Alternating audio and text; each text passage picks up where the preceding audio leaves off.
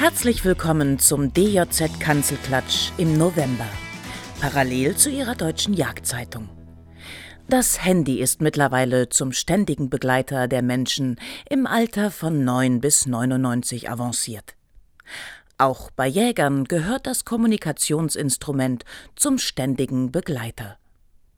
Neben dem Handy hat noch viel mehr digitale Technik Einzug in die Jagd gefunden.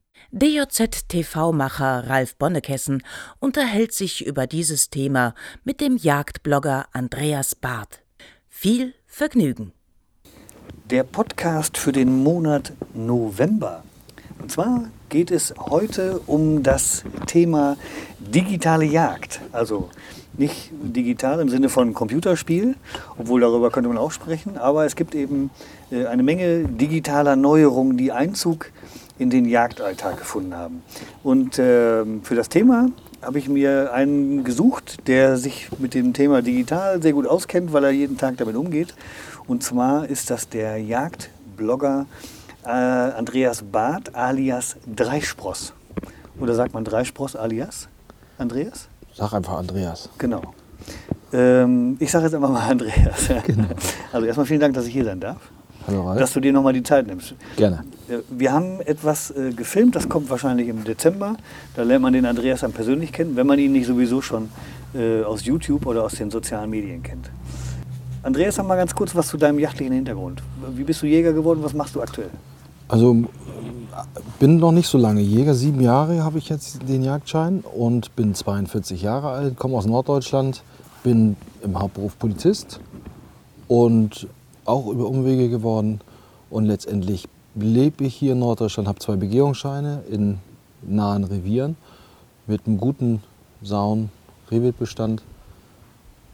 Ja, und da bin ich, wenn es hier die Zeit zulässt, regelmäßig. Okay. Was fällt dir, wenn du hörst digitale Jagd, was fällt dir da als erstes ein? Also das erste Mondkalender. Okay. Mondkalender, Wind. Wind ist immer das Thema. Wo setzen wir uns hin? Haben wir heute Morgen ja auch überlegt. Und dann ist erstmal, da habe ich so eine App, da gucke ich dann rauf, Wetter-App, und da gucke ich rauf, wo kommt der Wind her. Der kam aus Nord heute. Und das nächste ist dann Google Maps. Dann gucke ich mir das am besten, weil ich nicht immer genau weiß, wo da die Himmelsrichtung ist. Passt das dann von der Himmelsrichtung? Und das passte heute Morgen ja ganz gut.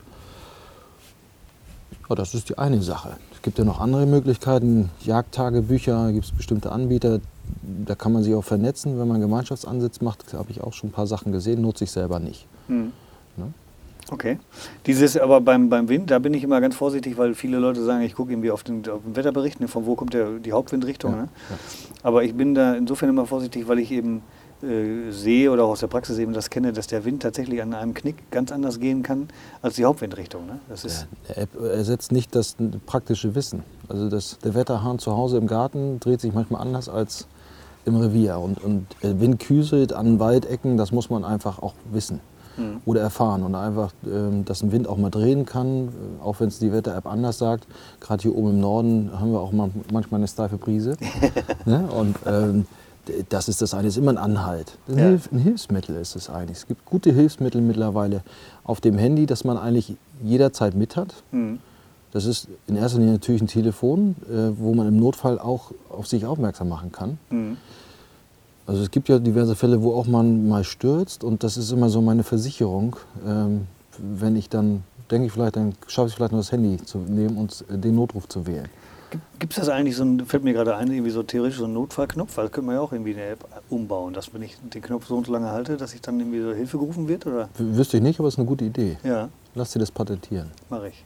Schon wieder, mein Gott, ich weiß gar nicht, wohin mit dem ganzen Geld von den ganzen Patenten. Genau. Aber eine gute Idee. Aber klar, Handy für Absprachen, WhatsApp ist ja ganz groß. Ja. Als einer der Messenger-Dienste, die wir so haben. Und da geht es auch um Bilder verschicken und Ähnliches. Ne? Ja. Deine Frau versucht gerade lautlos im Garten was zu machen. Den Schlafsack aufzuhängen. Ah, okay. Ja. Kannst du ruhig laut machen. Ja. Was hast du für Apps, die dir auf deinem Handy einfallen? Was nutzt du da? Eine ganze Menge. Also neben den sozialen Medien, Facebook, Instagram, ja.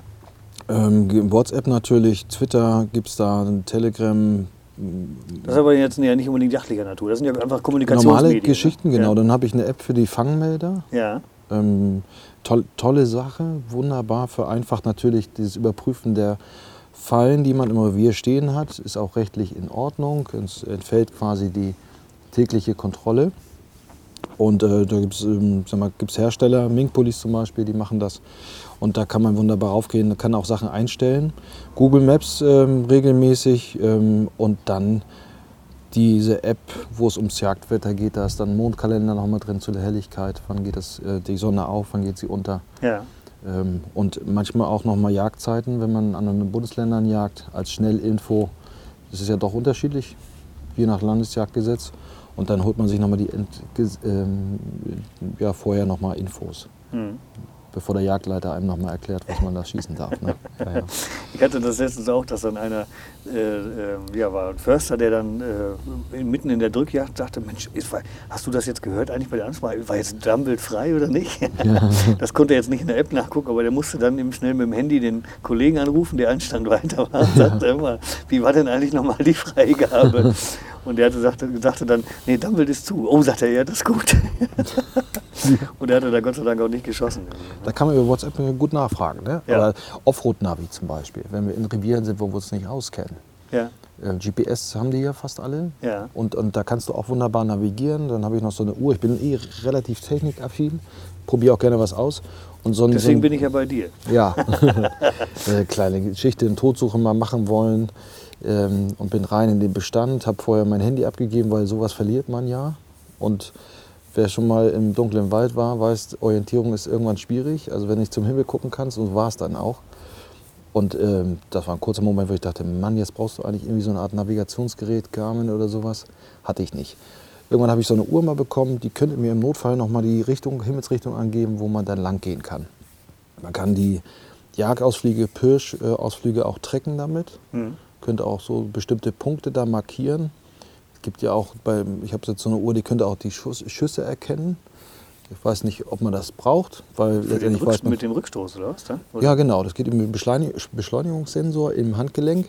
Aber das löst auch aus, wenn du die Autotür zuschlägst oder die Kühlschranktür in der heimischen Küche der Jagdhütte. Also nicht ganz ausgereift. Ja. Und dann über eine App kann man das Ganze auswerten, auch auf der Karte anzeigen lassen. Das finde ich schon interessant. Ja. Gerade wenn du so in Bereiche bist, wo du noch nie warst. Die sagt dir dann, dass du in der Küche dreimal geschossen hast. Ja, genau. Ja, da denkst du auch. Ja. Aber das finde ich, das hat mein Leben auch total verändert. Also GPS finde ich ist fast nach dem Feuer ist das also die faszinierendste Entdeckung, ja. Weil ich auch heute, ich bin ja immer wieder in neuen Revieren und kenne mich ja nie aus und bin in der Regel auch nur einmal in diesem Revier oder manchmal zweimal. Ja. Aber du fährst einmal durch ein Revier und dann mache ich auch so einen Tracker. Früher hatte ich so ein GPS-Gerät, heute mache ich das mit dem Handy, habe auch eine App. So eine Maps 3D ist auch super in den Bergen zum Beispiel, weil du Höhenprofile angezeigt kriegst. Kannst dir vorher die Karten kostenlos runterladen, wenn du WLAN hast und bist dann im Revier, brauchst keine Verbindung mehr, nur GPS und das hast du immer eigentlich. Und das finde ich total klasse, weil du kennst dich immer aus. Du kannst sagen, ich markiere die Jagdhütte. Wir waren jetzt in Rumänien und dann sagst du so, hier den Punkt markiere ich jetzt. Da finde ich immer wieder hin zurück. Ich muss nicht mal eine Karte haben. Ich weiß zumindest mal, genau in die Richtung muss ich laufen, so und so weit und dann bin ich da. Ja. Jagdfreund von mir war gerade in Schweden und ist dort ausgesetzt worden, damit er jagen gehen kann. Er fühlte sich nachher ausgesetzt und hat verzweifelt versucht, hier Leute anzurufen, die ihn irgendwie navigieren können. Also der Hilferuf. Der ist einen Weg lang gegangen und fühlte sich auf einmal, als wenn er sich quasi da verirrt hat. Ja. Hat das nachher doch irgendwie geschafft. Der hätte sicherlich da auch gut mitarbeiten können. Wenn man irgendwo in Nordschweden ist, da ist ja auch kein Mensch.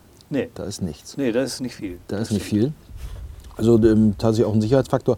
Du hast gerade gesagt GPS, klar, GLONASS gibt es noch, das russische System. Ja. Also auch kann man gerne zweistufig arbeiten. Wie heißt das? GLONASS. Okay. Und für die Hunde, Tracker zum Beispiel, die arbeiten ja auch mit dem Mobiltelefon, Garmin, auch als Handgerät dann. Ja. Auch eine super, super Sache für die Jagdausübung.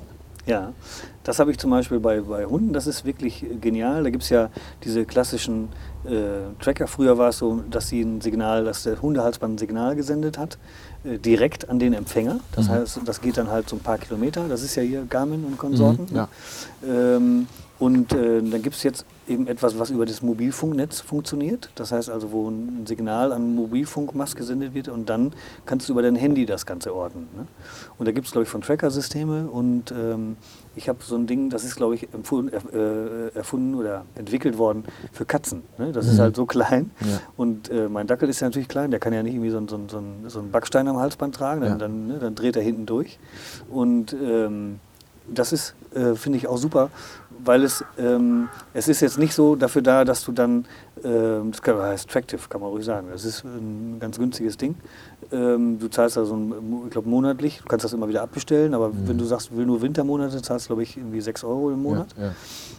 Und dann ist aber zum Wiederfinden des Hundes super. Ne? Mhm. Und ich habe früher nicht mehr gejagt mit dem Dackel, weil der ging immer sehr weit und wurde eingepackt. Und dann kannst du ja nicht mal davon ausgehen, dass die Leute auch die Nummer wählen. Ja. Wenn sie dann sagen, Mensch, der Dackel ist aber schön, den behalten wir jetzt mal. Ja, genau. Das wäre natürlich super traurig. Und das Geniale ist dann tatsächlich, du kannst jetzt nicht unbedingt jeden Meter sehen, den der Hund gelaufen ist, aber du findest ihn immer wieder. Ja? Und der Vorteil, das ganz kurz zu diesem, im Gegensatz zu dem GPS-basierten, also wie Garmin, sind diese Handy-Netz-basierten Geschichten, du findest den Hund überall. Das heißt also theoretisch, wenn er jetzt irgendwie per Schiff gerade unterwegs ist nach Amerika, kannst du ihn trotzdem orten. Ne? Sobald er ein Handynetz hat, und die bedienen ja, glaube ich, alle 4 Handynetze. Und so Quadbandkarten, genau. Aber limitierender Faktor ist das Akku vom Handy dann, ne? als Ausgebeeinheit. Ja, aber da könnte man ja mit Zusatzakkus tatsächlich kurzfristig laden. Es gibt ja auch Solargeschichten schon, wenn wir wirklich mal länger unterwegs sind. Ja. Ist ja auch vielleicht sogar ein Trend, dass man so limitiert jagt. Ja. Wobei, auf sowas mag man ja nicht verzichten. Aber das Schöne ist immer, das Schöne finde ich ja auch, ich meine, wir könnten ja bei der Jagd wesentlich effizienter sein, wenn wir alles nutzen, aber das wollen wir ja gar nicht.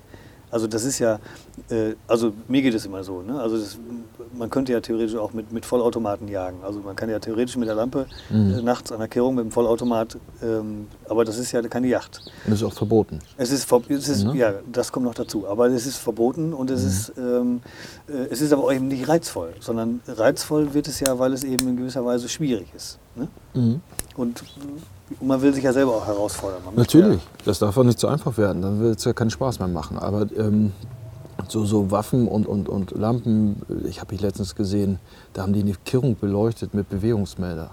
Fand ich strange, finde ich komisch. Also wäre nichts für mich. Machen die Schweden aber wohl. Futterautomaten, auch fernsteuerbar, Wildkameras, finde ich wieder gut. Ja. Bildkameras, wo man nicht oft hingehen möchte, wo man auch nicht oft hinkommt, und das funktioniert erstaunlich gut. Und dann bekommt man eben einen Hinweis, wenn wieder was los ist. Und das ist eigentlich in dem Bereich, wo man Sauen jetzt nicht wirklich vielleicht als Wechselwild hat, dann weiß man, dass die Kehrung jetzt wieder mal interessant wird. Mhm. Muss man aber auch einstellen, damit die Batterie vernünftig hält und vielleicht auch zeitlich das ein bisschen einschränken, damit man nicht die Tauben und Krähen, die da sonst so unterwegs sind, immer drauf hat. Mhm. Man kann natürlich auch dann, ich sag mal, wenn ich jetzt sage, ich habe jetzt 5 Kehrungen, an einer sitze ich und an anderen 4 Kehrungen hängt eben so eine Kamera und schickt mir die Bilder aufs Handy und dann weiß ich, das sind die Sauen, jetzt gehe ich sie an. Also machbar, haben wir auch schon gemacht. Haben wir schon gemacht. Beispiel, ich saß am Handy, war auch ganz weit weg und mein Jagdfreund konnte nicht direkt an der Kehrung sitzen, weil der Wind nicht gepasst hat. Wir wussten aber, dass jeden Abend da ein Überläuferkeiler kommt. Und wir haben dann an der Kehrtrommel den Fangmelder angebracht, den der Anbieter dort gibt als Neigungsmelder. Und ich konnte ihm dann sagen, jetzt ist hier jemand da, der die Kehrtrommel bewegen kann. Und los. Und er hat tatsächlich erfolgreich dann gejagt. Genial. Ja. Er ist kein großer Freund von großer Technik, moderner Technik, aber der sagte, geil. Ja, wenn es dann so funktioniert. Auch, ja, ne? Klappt ja nicht immer. Aber es hilft natürlich. Es gibt ja auch noch Werbebildtechnik, ein eigenes Thema, wo man bestimmt auch einen Podcast drüber machen kann. Ich nutze das ja bei der Jagdfilmerei auch, um Sachen festzuhalten, zu filmen, zu fotografieren. Geniale Sache. Das wäre ein Beispiel. Drohne, das kennst du auch. Also es ist eine Perspektive, die viele Leute gut finden.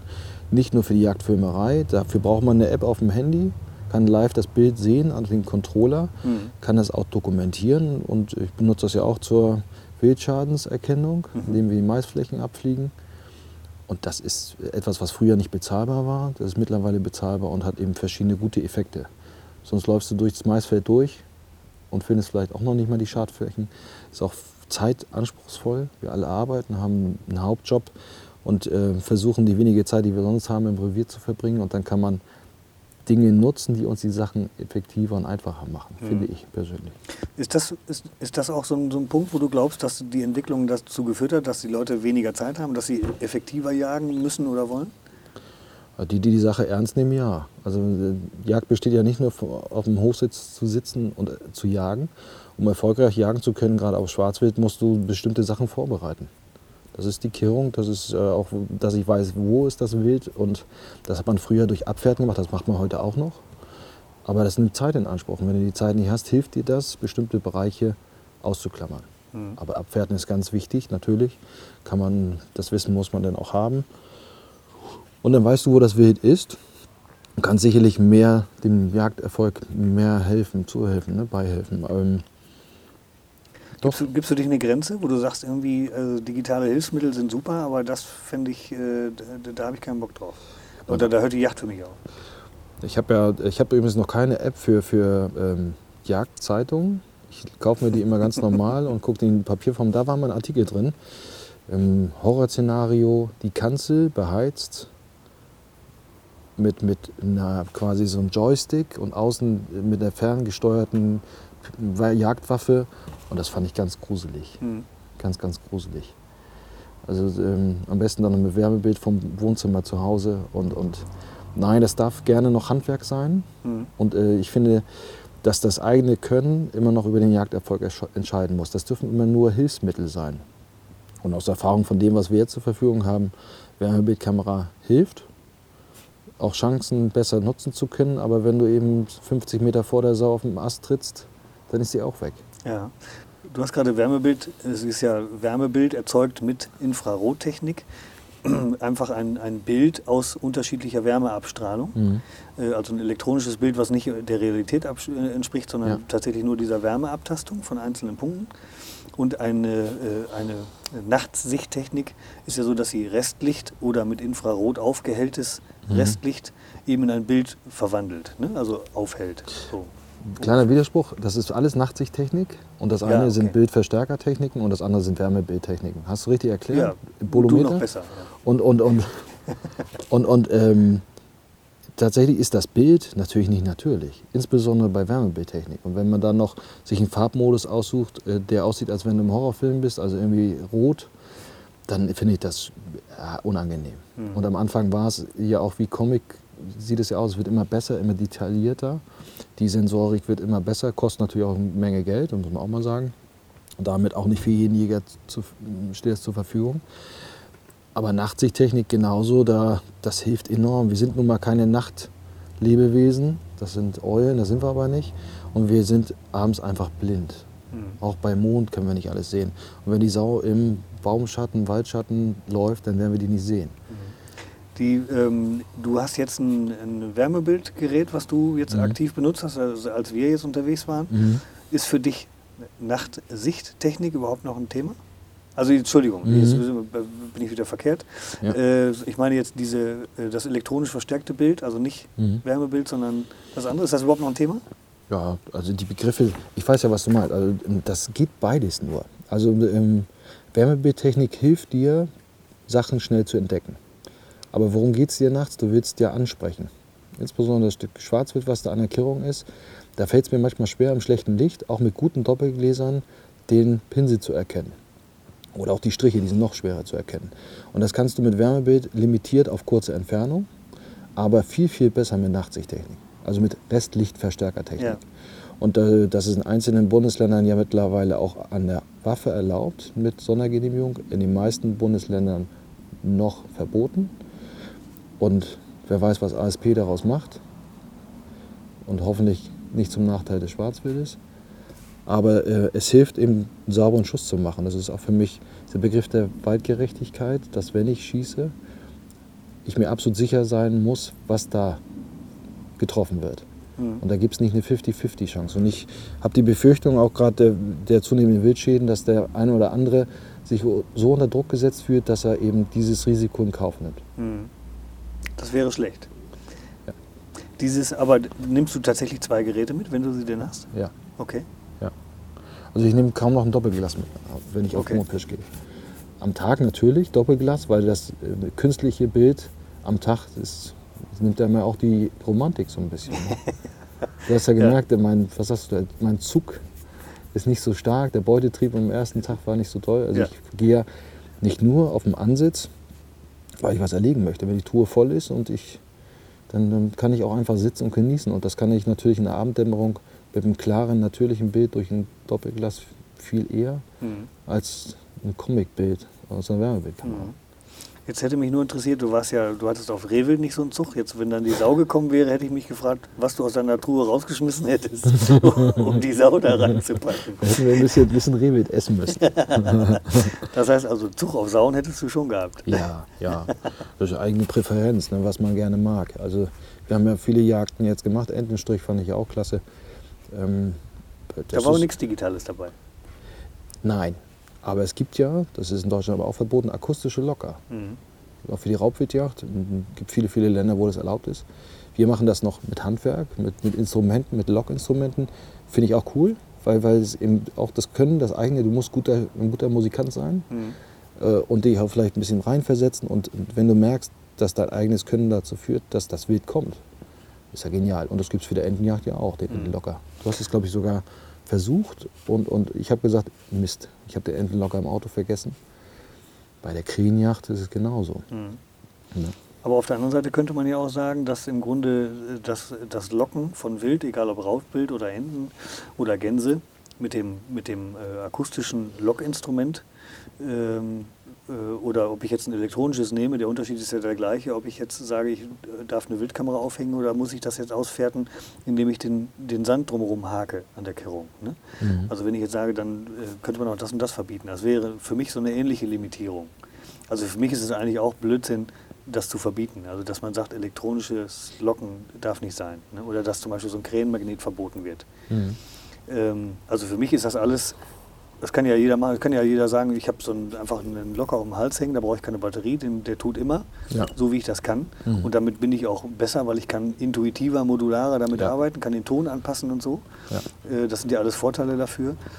Für mich ist das totaler Schwachsinn. Auch hier, also ich reg mich immer darüber auf, dass dann in Nordrhein-Westfalen ja tatsächlich auch dieser Krähenmagnet verboten wurde.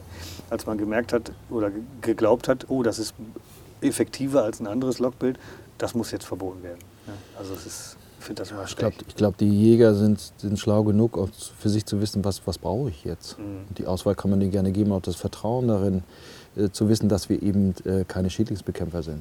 Wir gehen jagen und das ist ein Handwerk für viele, für die meisten. Und die wollen sich diese Jagdromantik auch noch in einigen Bereichen erhalten. Und ich finde, ein akustischer, elektronischer Locker gestern Abend in unserem gemütlichen Abendstrich hätte mich einfach gestört.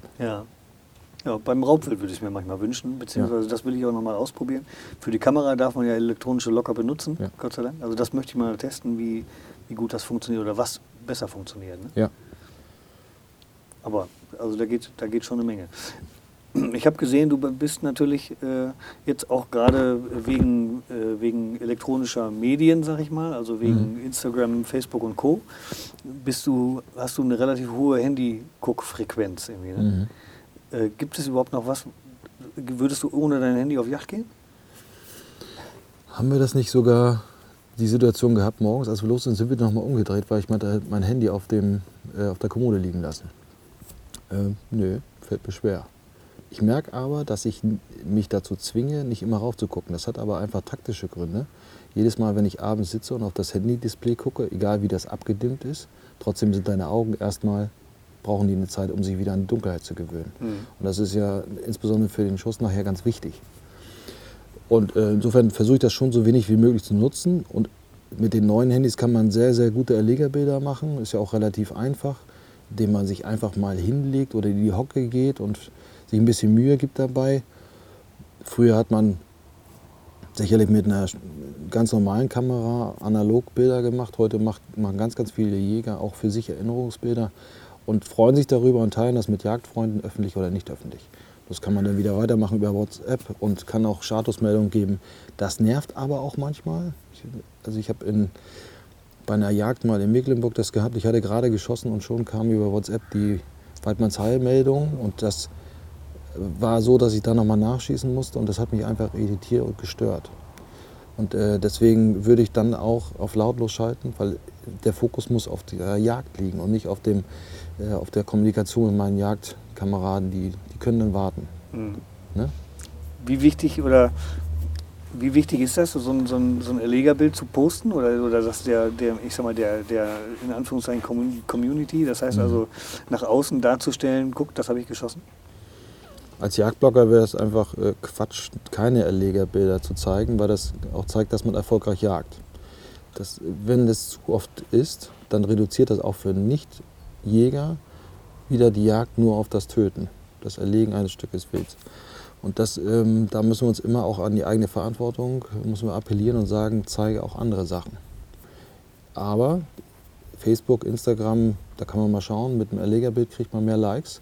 Das sehen viele auch und nutzen das auch wirklich bewusst aus. Ich versuche auch andere Dinge zu zeigen, aber es gehört auch dazu. Und dann ist es nur für mich wichtig, dass man nicht alles zeigt und dass man sich Mühe gibt bei dem Bild. Es soll keinen erschrecken. Und wo ich dann schon zusammenzucke, das muss ich auf gar keinen Fall zeigen. Und wo ich ein bisschen überlege, wie kommt das bei den anderen an, auch bei einem Nichtjäger. Das ist ja alles öffentlich, da kann jeder reingucken. Und wenn das nicht möglich ist, dann gibt es kein Erlegerbild. Mhm. Gut. Ja. Also ich finde das immer ganz irre. Also mir ist das so ein bisschen, oder ich habe so keine Affinität dazu. Also wenn ich dann sehe, da postet jemand ein Bild und ist natürlich stolz darauf, logischerweise, auf seine Beute und setzt sich dahin und macht ein schönes Bild und postet das und dann kommt dann wirklich, ich sag mal, 150 Mal Weidmanns Heil, also ja, als Text darunter, ne? Dann, das ist schon schräg manchmal. Ne? Das ist schräg, aber das ist, Weidmanns Heil ist ja ein Gruß zwischen den Jägern. Das ist völlig klar, aber ja, ich finde halt, wenn dann 130 steht, da denke ich mal, wenn ich jetzt den 131. schreibe, das sieht er doch jetzt eh nicht. Ne? Also, ja, und bei Jägerinnen sind es dann 400 Mal. Oder so. Ja. Aber stimmt, tatsächlich hat man da manchmal das Gefühl, ist das jetzt eine persönliche Nachricht oder ist es einfach eine Bringschuld, die ich jetzt bringen muss für das Bild? Ich brauche keinen Weidmanns Heilgruß unbedingt. Persönliche Nachrichten, Anmerkungen, auch mal konstruktive Kritik sind mir, finde ich, wesentlich wertvoller. Mhm. Aber ich freue mich natürlich auch, dass sich andere für mich mitfreuen. Und Jagdneid gibt es und da habe ich immer das Gefühl, es gibt keinen Jagdneid. Mhm. Aber es ist natürlich langweilig, 100 Mal Weidmanns Heil zu lesen. Mhm. Aber dann gibt es da Abkürzungen, WH und was es alles gibt und Weihai und das ist dann der Versuch, das ein bisschen spannender zu machen. Aber grundsätzlich steckt da ein guter Sinn dahinter. Ja, das denke ich auch. Ja. Was war für dich digital die größte Neuerung der letzten 10 Jahre? Beziehungsweise seit du Jäger bist? Oder was nutzt du am meisten? Wir nutzen eigentlich regelmäßig WhatsApp, um Absprachen zu treffen, wann bauen wir ab, was ist noch zu tun. Revierarbeiten zum Beispiel, da machst du eine WhatsApp-Gruppe und kannst in kürzester Zeit alle auf einen Stand bringen, Absprachen treffen. Das ist, glaube ich, früher mit dem Schnurlostelefon oder mit dem Telefon zu Hause Ring und dann jetzt muss ich nochmal den anrufen und vergesse vielleicht einen und da kommt wieder was Neues und der sagt ab und das ist heute viel, viel einfacher. Mhm. Gerade wenn es kurzfristig ist, um Kidsrettung, Kidssuche oder Erntejagd, da hast du auch nicht viel Zeit. Das ist, glaube ich, diese Messenger-Dienste, die helfen uns in der Jagd ungemein. Mhm. Doch, glaube schon. Was würdest du dir denn wünschen? Gibt es irgendwas, wo du sagst, irgendwie, boah, das wäre eine coole Geschichte? Nö. Im Moment bin ich eigentlich glücklich mit dem. Man kann ja auch mal zufrieden sein mit dem, was man hat. Nee, wird mir jetzt nichts einfallen. Also ja, auch limitiert. Also man muss nicht alles elektronisch mit Jagd jagdlich unterstützen. Und ich glaube, das, was wir jetzt haben, reicht. Und wenn man da einen Bedarf sieht, dann kann man bestimmt noch mal gucken. Es gibt ganz findige Tüftler, die was Neues einfallen lassen. Das Revier-App habe ich jetzt gesehen, auch bestimmt nicht schlecht. Und ja, im Moment bin ich glücklich mit dem, was ich habe. Mhm. Du hast auch du machst auch sehr viel mit einer Drohne. Also du hast da geniale Aufnahmen gemacht, mal von Sauen im Schilf und von einem Fuchs im Schilf irgendwie. Ne? Mhm. Und das ist aber da, also Drohne, da habe ich gesehen, also du hast alles Mögliche gemacht mit, da haben die Augen aber ein bisschen mehr geleuchtet irgendwie. Also Drohne ist für dich schon was Besonderes. Ja, da habe ich noch andere Kameraideen, aber das ist so der Jagdfilm, da bist du vielleicht ähnlich. Und wenn man mal in bestimmte Naturdokus sieht, da ist ja enorm, was man so an Perspektiven zeigen kann, dich da ranzukommen. Das ist aber auch das Dilemma, was man hat. Die Drohne soll nicht dazu da sein, das Wild zu beunruhigen. Und manchmal gucke ich da auch mit Sorge rauf. Man ist ja vielleicht auch ein Vorbild und dann kommen die Fragen, Mensch, was kostet eine Drohne? Und dann fangen alle an, sich Drohnen zu kaufen und fangen nachher an, die Sauen zu filmen.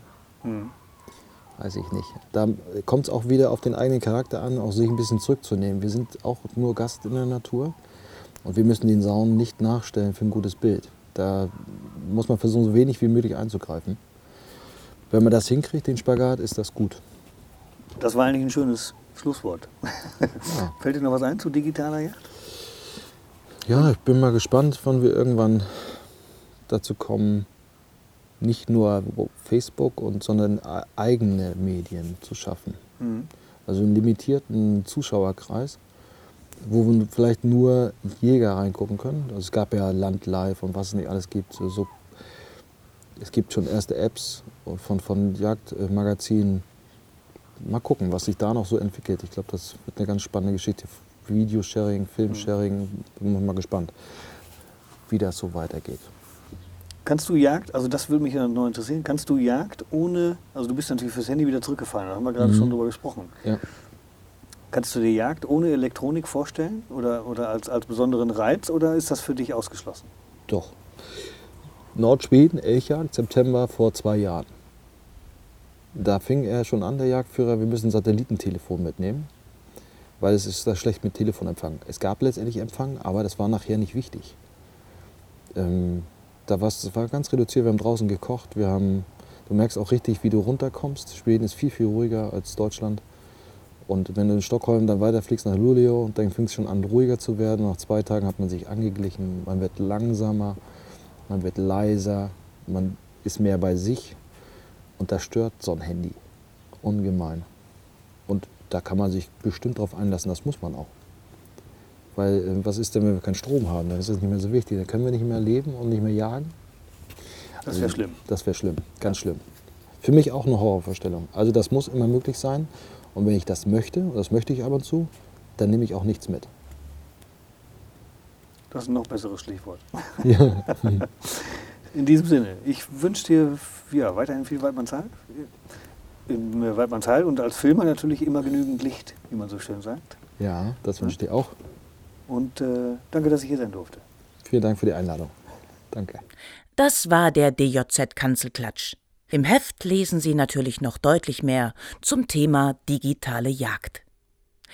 Abonnenten erhalten zum Heft außerdem noch die DVD DJZ TV, diesmal mit spannender Gamsjagd gegenüber der Eiger Nordwand. Ihre deutsche Jagdzeitung zum Lesen, Hören und Fernsehen. Bis in 4 Wochen.